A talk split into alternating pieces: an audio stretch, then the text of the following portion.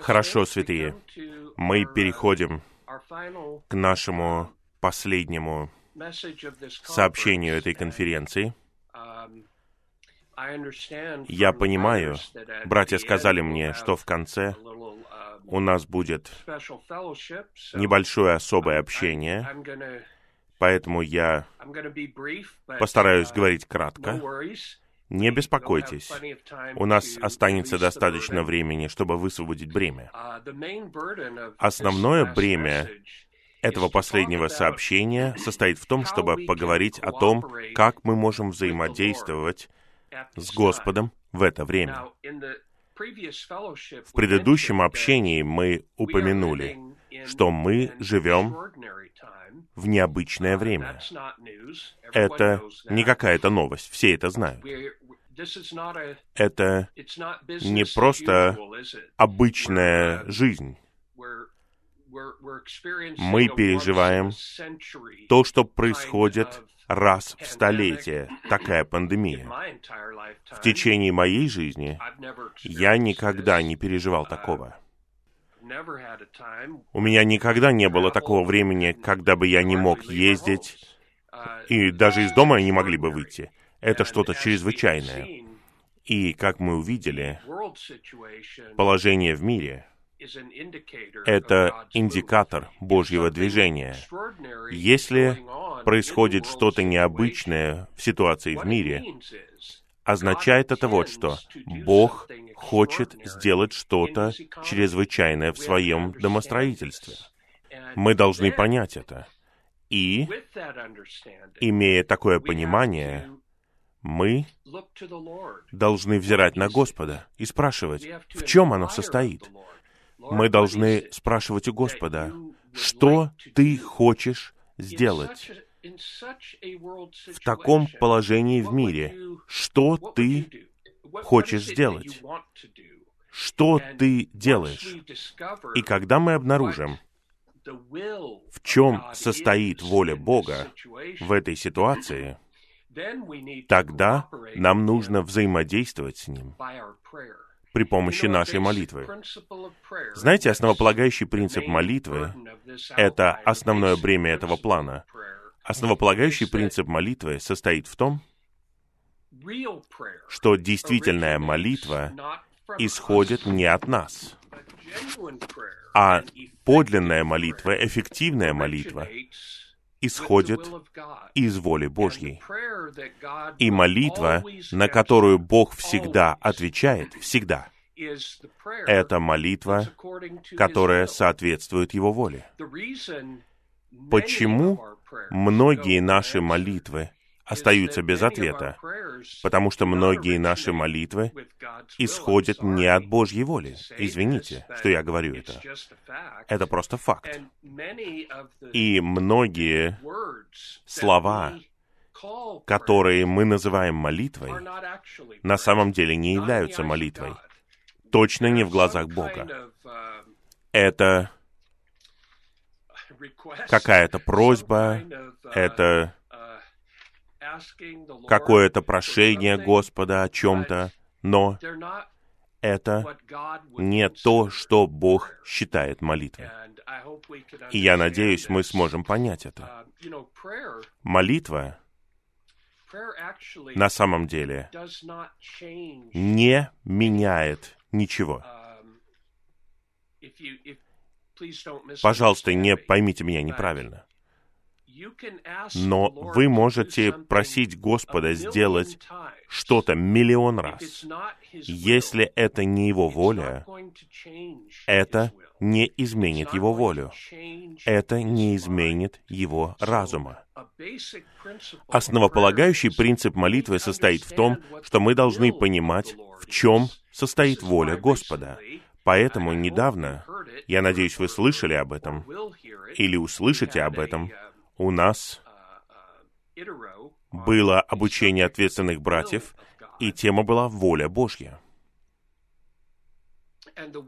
И воля Божья должна быть возвещена нам, чтобы, когда мы молимся, мы молились бы в согласии с волей Божьей, а не против нее, и не из нашей мысли о молитве.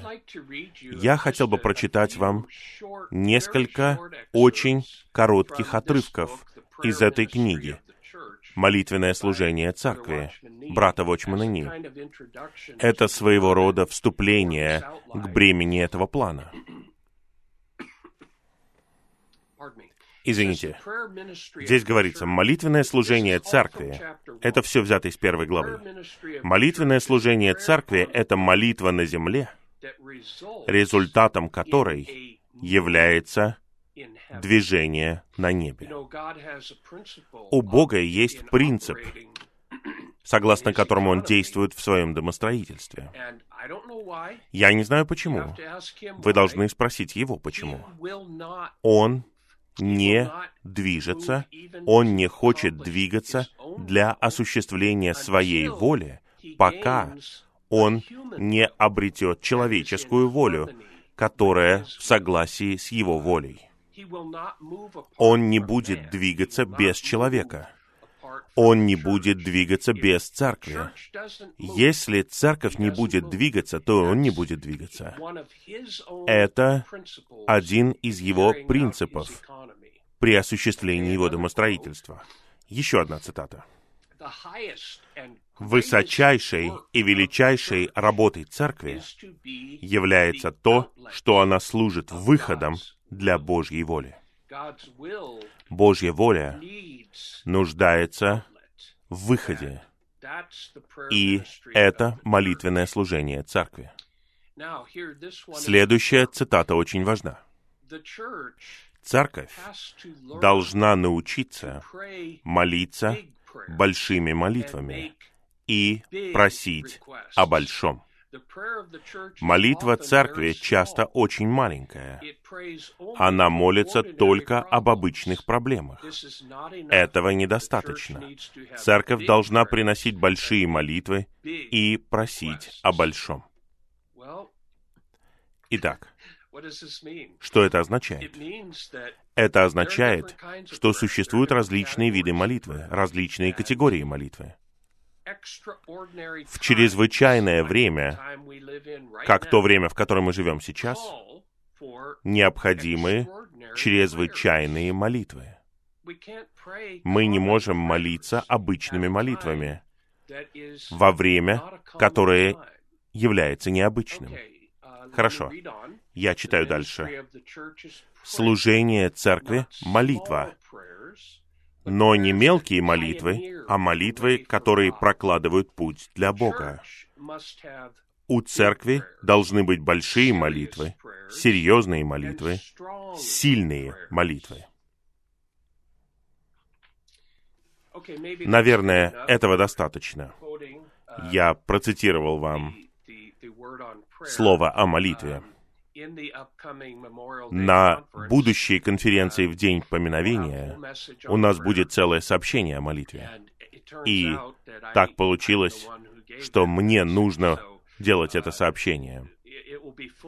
Эта мысль будет полностью развита в том сообщении. Но сейчас мы говорим о взаимодействии с небесным служением Христа для Божьего окончательного движения. И помните, что мы говорили? Что такое Божье окончательное движение? Он уже восстановил благовествование. Он восстановил учение истины. Он уже восстановил надлежащую практику церковной жизни, согласно предписанному Богом пути. Поэтому мы говорим с уверенностью, мы говорим с твердостью, что мы живем в окончательное время, потому что осталось только одно, что нужно восстановить, и это сейчас восстанавливается. Господь обретает победителей. Он обретает группу людей, которые знают Христа как свою жизнь, и которые живут Христа. Они живут в действительности тела Христова в этом веке. И когда у Него появится достаточное число таких людей. Этот век завершится, он будет закончен. Мы знаем, мы близки к завершению века. Мы просто не знаем, насколько близки. Только Господь знает это. Итак, как мы можем взаимодействовать с небесным служением Христа для Божьего окончательного движения в это время в истории? Как мы можем это делать? Ну, мы уже говорили об одном основном пути взаимодействия. Один основной путь взаимодействия состоит в том, что мы взаимодействуем с Господом для распространения божественных истин, согласно пророчеству в Откровении 4 и 5 главах. Белый конь, который бежит вместе с войной, голодом и смертью. Мы распространяем восстановленную истину, высочайшую истину, истину о Божьем новозаветном домостроительстве вместе с церковной жизнью, надлежащей практикой церковной жизни на все континенты этой земли. И это происходит. Это происходит чудесным образом. Господь благословил меня, и я смог навестить более 70 стран, наблюдать это, участвовать в этом. И это факт. Места, я помню, когда мы говорили о духовной технологии и продвижении в Господнем восстановлении, я помню очень хорошо. В 1970-е годы брат Ли говорил нам: однажды Господне восстановление отправится в Россию. Для нас с вами сегодня это не звучит как нечто сверхординарное. Но если бы вы услышали это в 1975 году, вы бы сказали: нет, в течение моей жизни это невозможно. Когда он сказал это казалось совершенно невозможным, что мы увидим это. Но это произошло, не правда ли? Это произошло поразительным образом. И сегодня в русскоязычном мире у нас более 200 поместных церквей. Это фантастика в такой обстановке. И я помню, как он говорил: однажды Господне восстановление отправится в Бирму. И я думал: ну, хорошо, брат Ли, твоя вера больше моей. Я говорю это, потому что недавно, по милости Господа, на самом деле, в ноябре прошлого года, я смог навестить святых в Мьянме. Мьянма — это нынешнее название страны Бирма.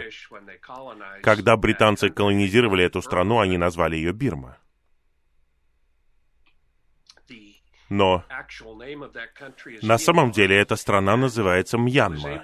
Я смог туда поехать, и я был поражен. Я скажу вам, святые, вы знали это? Я первый соработник из Запада, который навестил Бирму. И я понятия не имел. И я думаю, что другие братья понятия не имеют. Там 79 церквей в этой стране, Мьянме. Там есть полновременное обучение, где 100 полновременных обучающихся. Там более 3000 святых в этой стране. И вы должны понять, Мьянма — это не христианская страна, это буддийская страна. Вторая после буддизма, вторая по величине религия там — это ислам. 15% примерно всей страны. Христианство — очень-очень маленькая доля этой страны. И при этом у нас 79 поместных церквей в этой стране. Разве это не чудесно? это чудесно. Это распространение истин, распространение церквей, распространение церковной жизни на самом деле продвигается вперед. Но я хочу сказать вам, мы все, очевидно, не можем поехать во все эти страны и участвовать таким вот образом в Господнем движении. Но есть один путь, посредством которого каждый из нас может, должен и обязан участвовать. Это благодаря молитвенному служению церкви. Я так рад, что соработники в Северной Америке принесли это бремя о том, что у нас должно быть 30 дней постоянной молитвы. Я надеюсь, вы участвовали в этом, и я надеюсь, вы наслаждались этим. Мы делаем такие вещи не постоянно. Мы не можем всегда такое устраивать. Но я повторяю, мы живем в необычное время. Мы живем в чрезвычайное время. Это означает, что мы все делаем иначе в такое время. Точно так же, как страна. Вся страна действует иначе. Люди, которые раньше выпускали автомобили, сейчас выпускают дыхательные аппараты. Все в необычное время делается иначе. Мы живем в это чрезвычайное время. Именно сейчас нам нужно взирать на Господа. Как мы взаимодействуем с Ним в это время? В этой обстановке. Это что-то новое. И мы не должны заниматься обычными делами. Мы не должны просто взаимодействовать с Ним точно так же, как раньше. И наша молитва не должна быть такой же, как раньше.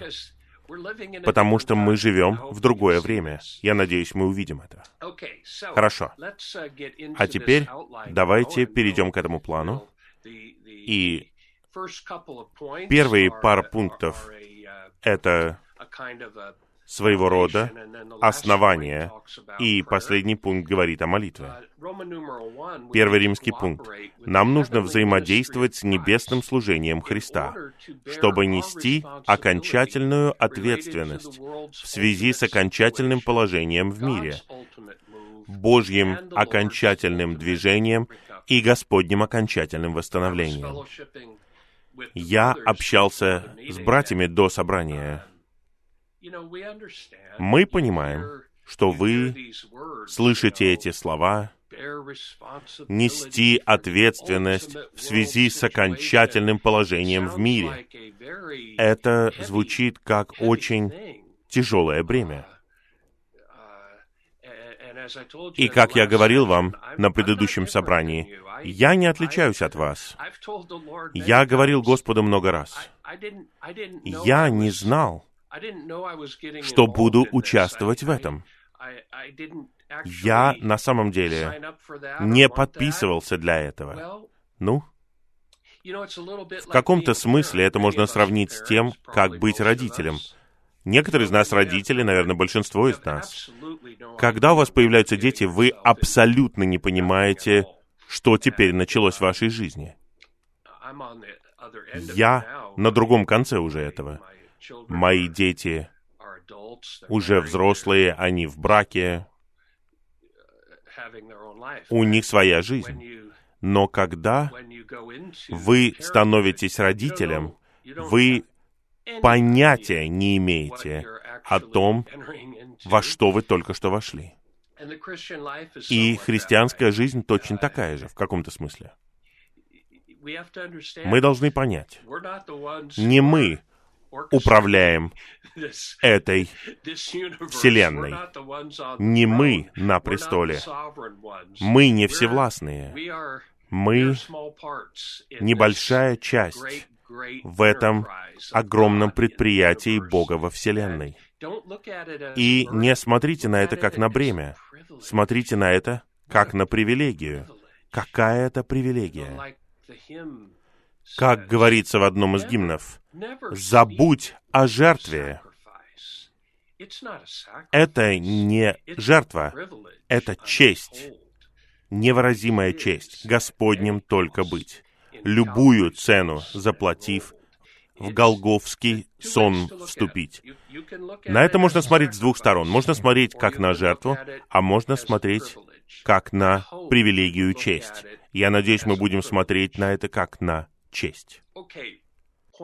Хорошо, пункт А. Наша окончательная ответственность состоит в том, чтобы пропитываться и пронизываться Христом для Церкви, как тело Христова, одного нового человека. Это наша ответственность, и это наша судьба. Это произойдет. Это произойдет. Даже если вы скажете Господу сегодня: «Господь, я не хочу пропитываться и пронизываться Христом. Я не хочу, чтобы это происходило». Он скажет вам: «Слишком поздно. Слишком поздно». В тот момент, когда ты был возрожден, это стало чем-то абсолютно неизбежным. Ты будешь пропитан и пронизан Христом. Единственный вопрос в том, когда. Это произойдет раньше или позже. Давайте взаимодействовать, чтобы это произошло скорее. Б. Наша окончательная ответственность состоит в том, чтобы быть живым свидетелем для Христа в нашей повседневной жизни и собираться в нашей местности таким образом, чтобы мы были телом, новым человеком, светильником и невестой. Я отмечал этот пункт раньше. Быть живым свидетелем Христа в нынешней ситуации. Это значит, я бы сказал, что это что-то практическое и применяемое к нам. Я бы сказал, это означает, что мы откликаемся на ситуацию в мире иначе.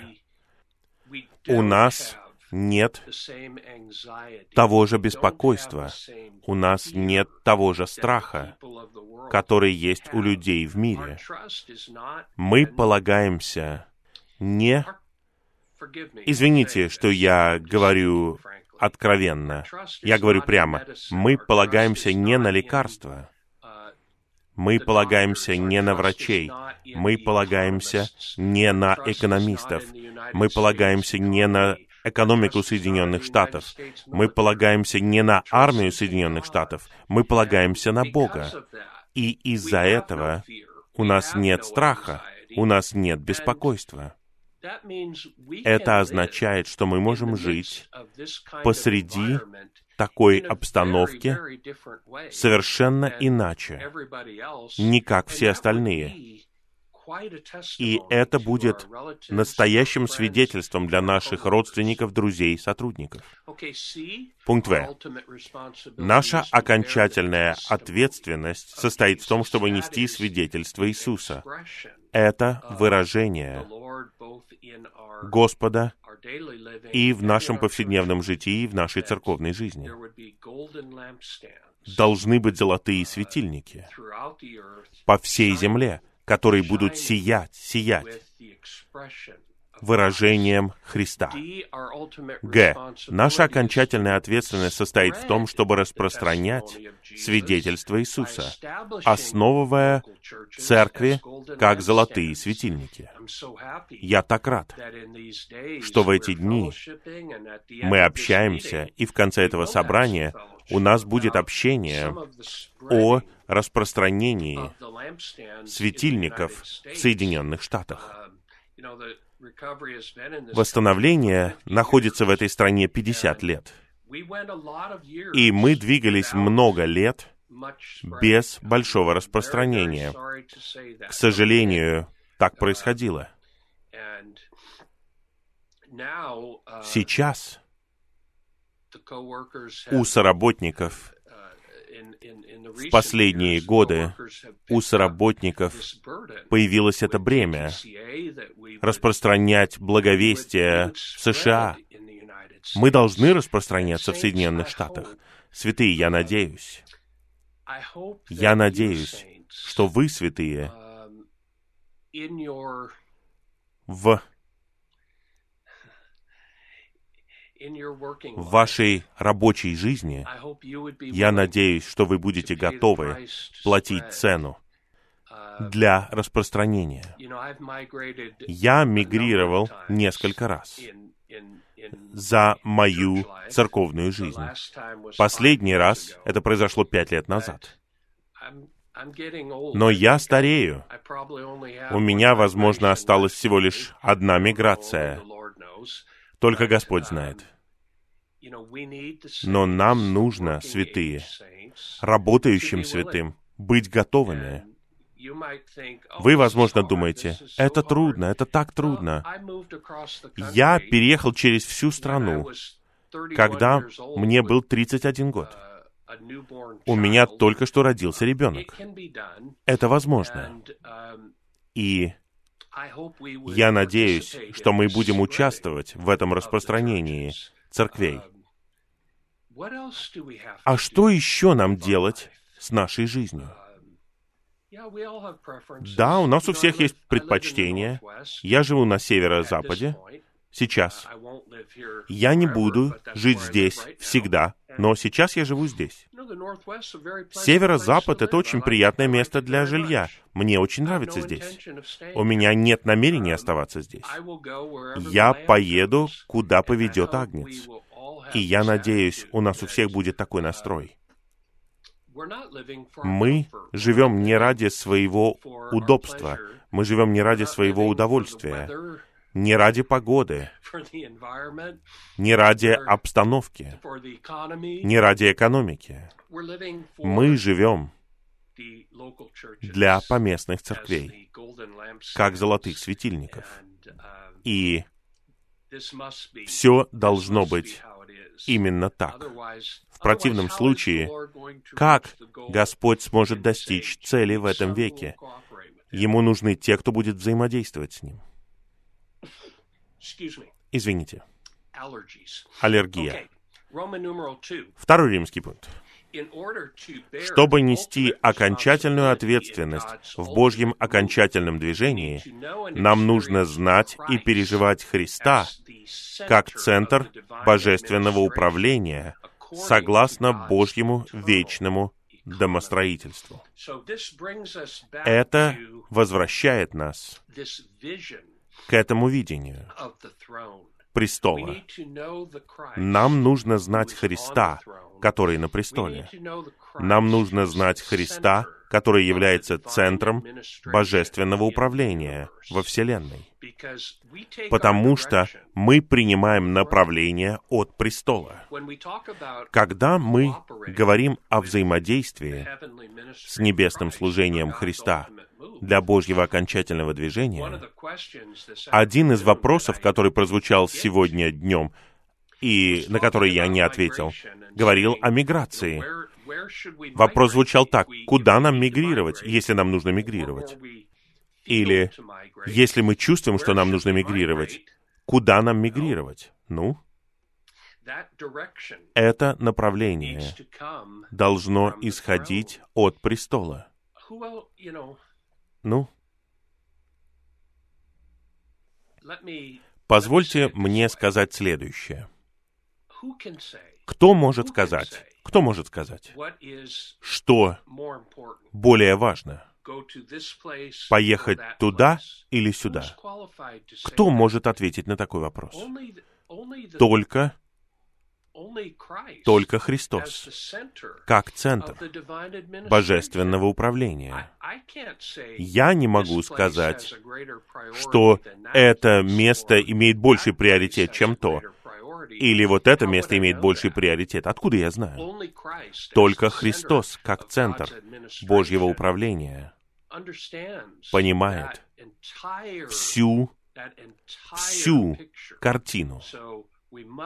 Мы должны идти к Нему, когда мы думаем о том, как распространять поместные церкви. как мигрировать, согласно его движению.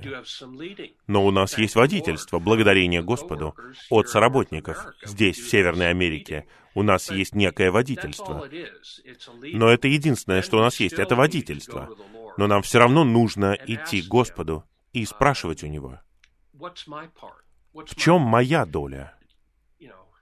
Не надо просто говорить, братья сказали, что мы должны поехать в этот город, поэтому поехали. С одной стороны, это неплохо. Вы следуете за водительством братьев, но, святые, это что-то внешнее. Нам нужно следовать направлению престола. Нам нужно следовать за Христом, как за центром божественного управления. Пункт А говорит, второй римский пункт, пункт А.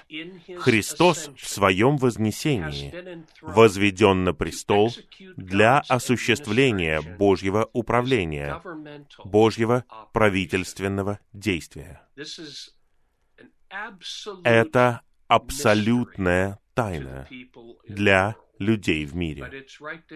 Но это показано в книге Откровения.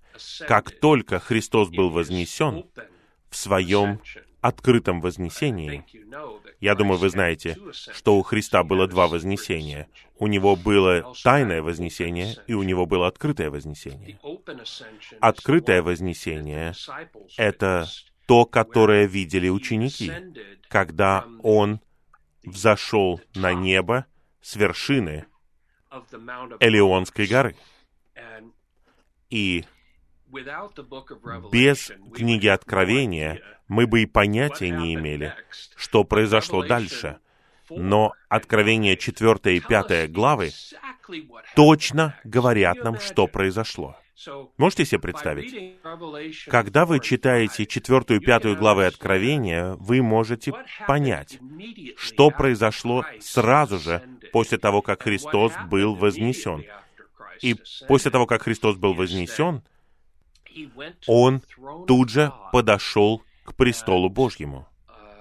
И Он был возведен на престол вместе с Богом. Это престол Бога и Агнца. Точно так же, как в Новом Иерусалиме. Это не просто престол Бога, это престол Бога и Агнца. Они вместе на престоле осуществляют Божье управление. Б. Христос, как воплощение Бога, является сегодня управляющим Вселенной. Ему дана вся власть на небе и на земле. Вся власть. Аллилуйя. Вся власть на небе и на земле дана Ему. Я так рад. Больше нет никого, кто достоин. Когда Христос был вознесен к престолу, там говорится в Откровении, что я хочу прочитать это вам, если позволите.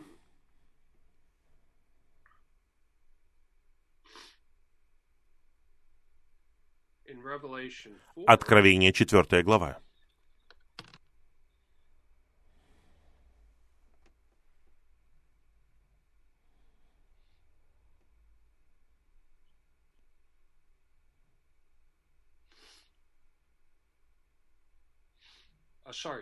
Извините, 5 глава Откровения, 5:2. «И я увидел сильного ангела, провозглашающего громким голосом: кто достоин? Кто достоин? Кто достоин открыть свиток и сломать его печати?» Наверное, нужно начать с 1 стиха. «И я увидел на правой руке того, кто сидит на престоле, свиток, исписанный внутри и на обороте, запечатанный 7 печатями. И я увидел сильного ангела, провозглашающего громким голосом: кто достоин открыть свиток и сломать его печати? и не мог никто ни на небе, ни на земле, ни под землей не открыть свиток, ни посмотреть в него. И я много плакал, потому что не нашлось никого достойного ни открыть свиток, ни посмотреть в него. И один из старейшин говорит мне: «Не плачь, вот лев из колена Иуды, корень Давида, победил, чтобы открыть свиток и его 7 печатей». Этот свиток — это раскрытие божественной истории в человеческой истории. Со времени Вознесения Христа до времени Второго пришествия Христа. Только Вознесенный Христос мог открыть этот свиток и заглянуть в него. И Он это сделал. Пункт В. После того, как Господь Иисус был распят и погребен, Бог воскресил Его и посадил Его по свою правую руку, сделав Иисуса Господом всей вселенной. Аллилуйя! Иисус есть Господь. Человек есть Господь, Бога-человек. Иисус Христос, Господь всей вселенной. И человек на престоле, обоженный человек, находится на престоле. Он Господь. Он центр Божьего управления. Он осуществляет Божью волю и Божье управление во всей вселенной. Пункт Г. Согласно Откровению, престол, на котором сидит вознесенный Христос, это престол божественного управления. На самом деле, это тема книги Откровения. Христос как центр Божьего божественного управления. Агнец, который не только агнец, он также лев. Агнец, лев из колена Иуды, Искупитель, тот, кто был заклан на кресте за наши грехи, находится сейчас на престоле. Где он что делает? Где он осуществляет Божье управление всей вселенной. И Божье управление показано в прообразе 7 печатей на свитке в руке сидящего на престоле. Эти 7 печатей, первые 4, как мы отмечали, показаны в прообразе 4 коней, обозначающих войну, голод, смерть и благовестие. И они продолжаются до конца века. Естественные катастрофы, сверхъестественные катастрофы и Божий суд над Вавилоном, материальным Вавилоном и религиозным Вавилоном. И они ведут нас до конца века, до второго пришествия Христа. Это содержание этого свитка. Это содержание 7 печатей этого свитка. И кто открывает его? Лев-агнец. Он управляющий. Он центр Божьего управления. Он стоит за кулисами. Как я сказал в предыдущем сообщении, на первый взгляд, в глазах мирских людей и даже в глазах некоторых верующих, на первый взгляд, он ничего не делает. Во всем мире бушует пандемия, люди умирают десятками тысяч, и где он? Он скрыт. Он очень-очень активен, но он скрыт. И он не явит себя в этом веке. Нет. Придет время, и это будет в конце века, когда он будет увиден всеми. Он будет увиден иудеями, теми коленами, которые пронзили его. Он будет увиден ими. Он будет увиден всей землей. Он придет открыто, но не сейчас. Сейчас он действует скрытым образом. Но не обманывайтесь. Он действует скрытым образом. Но он действует. Он на престоле. Он очень активен в данный момент. Вы спросите, а что он делает? Ну, одна из вещей, если вы прочитаете 8 главу Откровения, одна из главных вещей, которую он делает, он тот, кто доносит молитвы святых, показанные в прообразе золотых чаш. Он добавляет себя, как курение, к молитвам святых и доносит эти молитвы до Божьего престола. И Бог отвечает на эти молитвы, потому что сам Христос был добавлен как содержание к этим молитвам. Он первосвященник. Он ходатайствует. Он сам ходатайствует. И он ведет нас в том, чтобы мы откликались на его ходатайство, чтобы мы взаимодействовали с его ходатайством. Вот что раскрыто в послании к Римлянам, 8 главе. 8 глава послания к Римлянам говорит, стих 26 и 27. «Мы не знаем, о чем молиться, как должно». Разве это не так? И при этом иногда, извините, что я говорю это, иногда такое впечатление, что мы знаем, мы собираемся вместе, и мы просто молимся, согласно нашим мыслям. Ну, я бы не сказал, что это неправильно, но я бы сказал, что это не совсем правильно.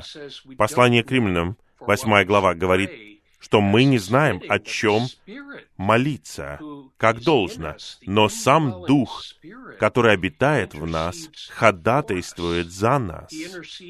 Он ходатайствует вместо нас. Он ходатайствует за нас, потому что он знает. Он знает, в чем воля Божья, и он ходатайствует со стонами невыразимыми. Это совершенно другой вид молитвы. Стоны, которые нельзя выразить словами.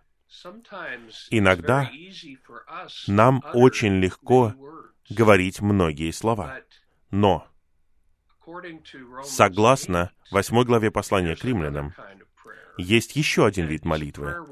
Это молитва без слов. У нее нет слов.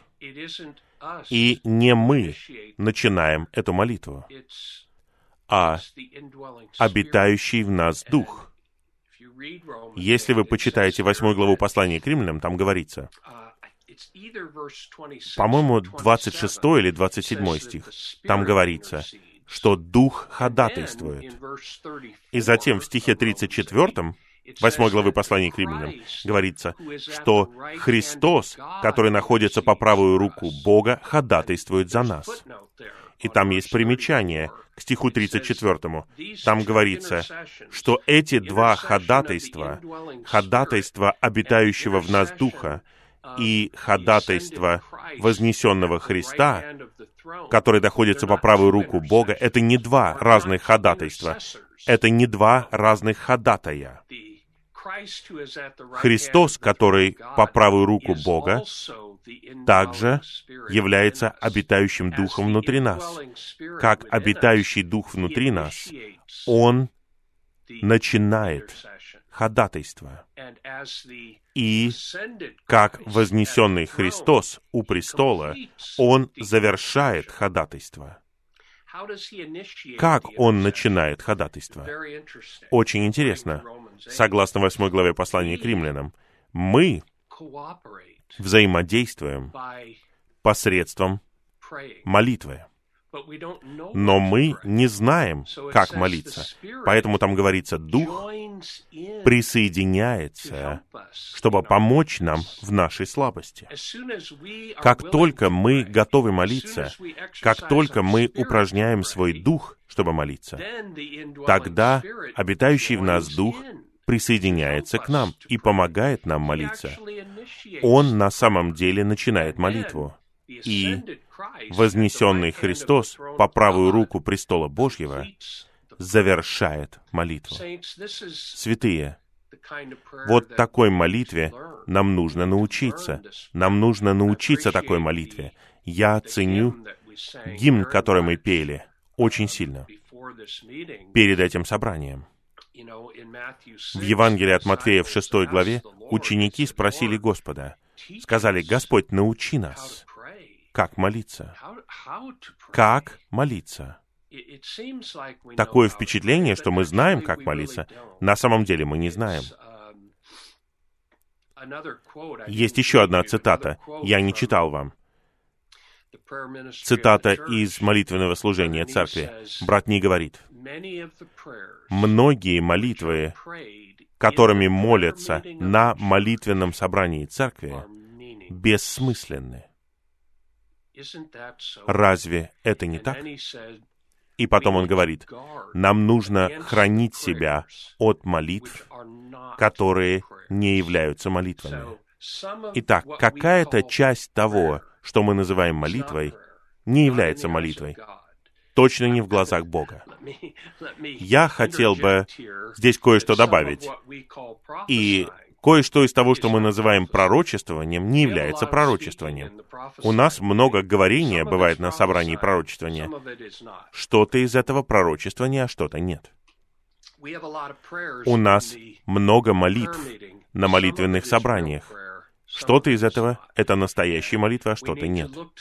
Нам нужно взирать на Господа в эти дни, чтобы Он учил нас, как молиться. Я думаю, это очень хорошая молитва. Мы должны молиться много-много раз. На самом деле, мы должны молиться каждый раз, когда мы собираемся вместе. Молитвенное служение церкви — это не индивидуальная молитва, это совокупная молитва. Нам нужна, по крайней мере, небольшая группа, жизненная группа, которая будет осуществлять такую совокупную молитву. Мы должны просить Господа: «Господь, научи нас молиться, научи нас взаимодействовать с Тобой в это чрезвычайное время.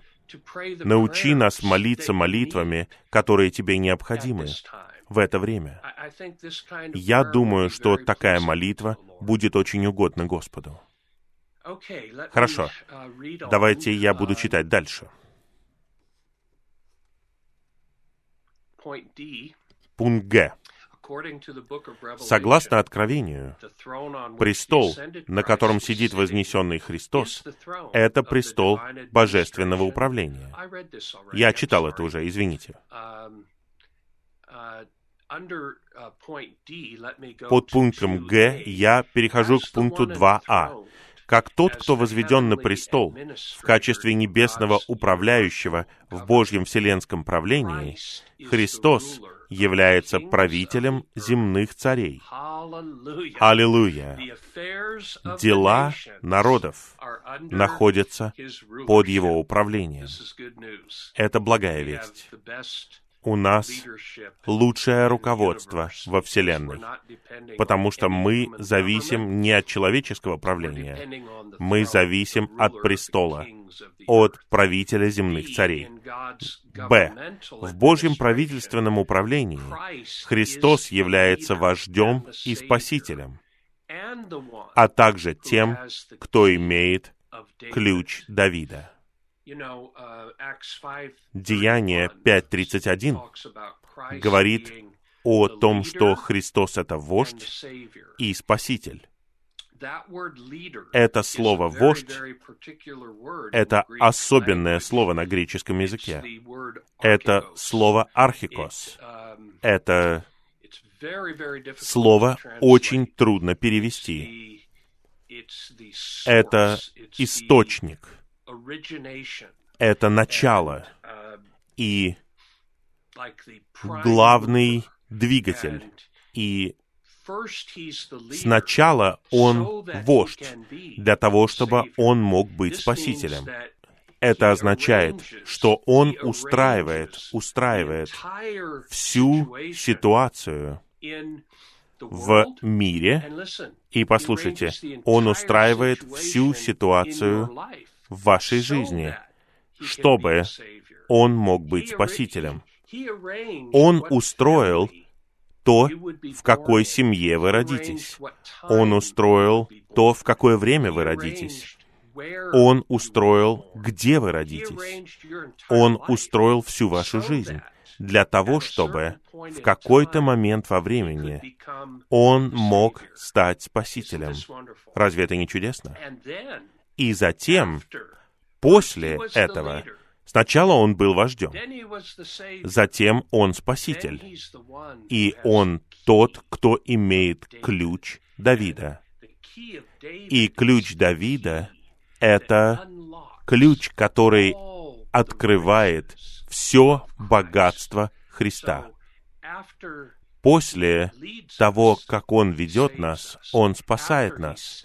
После того, как Он спасает нас, Он открывает сокровищницу Божьего богатства, неисследимого богатства Христа для нас, для нашего наслаждения. И благодаря наслаждению этим богатством мы становимся Его полнотой. Вот что Он хочет делать в этом веке. И вот что Он хочет сделать во многих других святых. Вот о чем нам нужно молиться в эти дни. Хорошо. Вот сейчас мы подходим к молитве в третьем пункте. Нам нужно взаимодействовать с небесным служением Христа и соответствовать Ему, молясь о том, чтобы воля Божья исполнилась на земле согласно Божьему окончательному движению и Господнему окончательному восстановлению. Я хочу повторить. Требование для молитвы есть требование. Требование для молитвы состоит в том, что мы должны знать Божью волю. Если вы не знаете Божьей воли, как вы будете молиться? Вы будете молиться, исходя из своих мыслей, из своих чувств, будете молиться, исходя из своих взглядов, из своих мнений. Это не молитва. Молитва должна исходить от Божьей воли. В 6 главе Евангелия от Матфея, после того, как ученики попросили Господа научить их молиться, Он сказал: «Молитесь так». Молитесь так. «Отец, пусть осветится Твое имя. Пусть придет Твое царство. Пусть исполнится Твоя воля и на земле, как на небе». Он не сказал: «Молитесь этими словами». Нет. Люди очень любят повторять так называемую молитву Господа. На самом деле это не молитва Господа. Это молитва учеников. И Он не сказал: «Молитесь этими словами». Он сказал: «Молитесь так». Он дал им образец молитвы. И образец молитвы включает в себя вот что. «Пусть исполнится Твоя воля на земле, как на небе». И я думаю, мы должны молиться очень много в эти дни. «Господь, что? Что Ты хочешь осуществить в это время?» Это очень особое время в человеческой истории. Что Ты хочешь осуществить? В принципе, мы знаем кое-что. В принципе, мы знаем. Я возвращаюсь к 7 печатям. принцип таков. Он хочет, чтобы люди спасались. Он хочет, чтобы благовестие бежало. Конечно, он хочет этого. И он использует пандемию для того, чтобы открыть людей так, как они не были открыты раньше. Да, это так. Второе. Он хочет не только, чтобы благовестие распространялось, но и истина. Благовестие в более широком смысле. Истины о Божьем новозаветном домостроительстве, чтобы они распространялись по всей земле. Несомненно, он хочет это сделать. Это его воля. Третье. Он хочет, чтобы подлинная церковная жизнь и практика церковной жизни, согласно его предписанному пути, распространялась по земле. Несомненно. Это все? Это все? Не все. Есть окончательный вопрос. Есть окончательная вещь, которую он хочет получить. Что это? Он хочет воздвигнуть победителей, которые завершат этот век.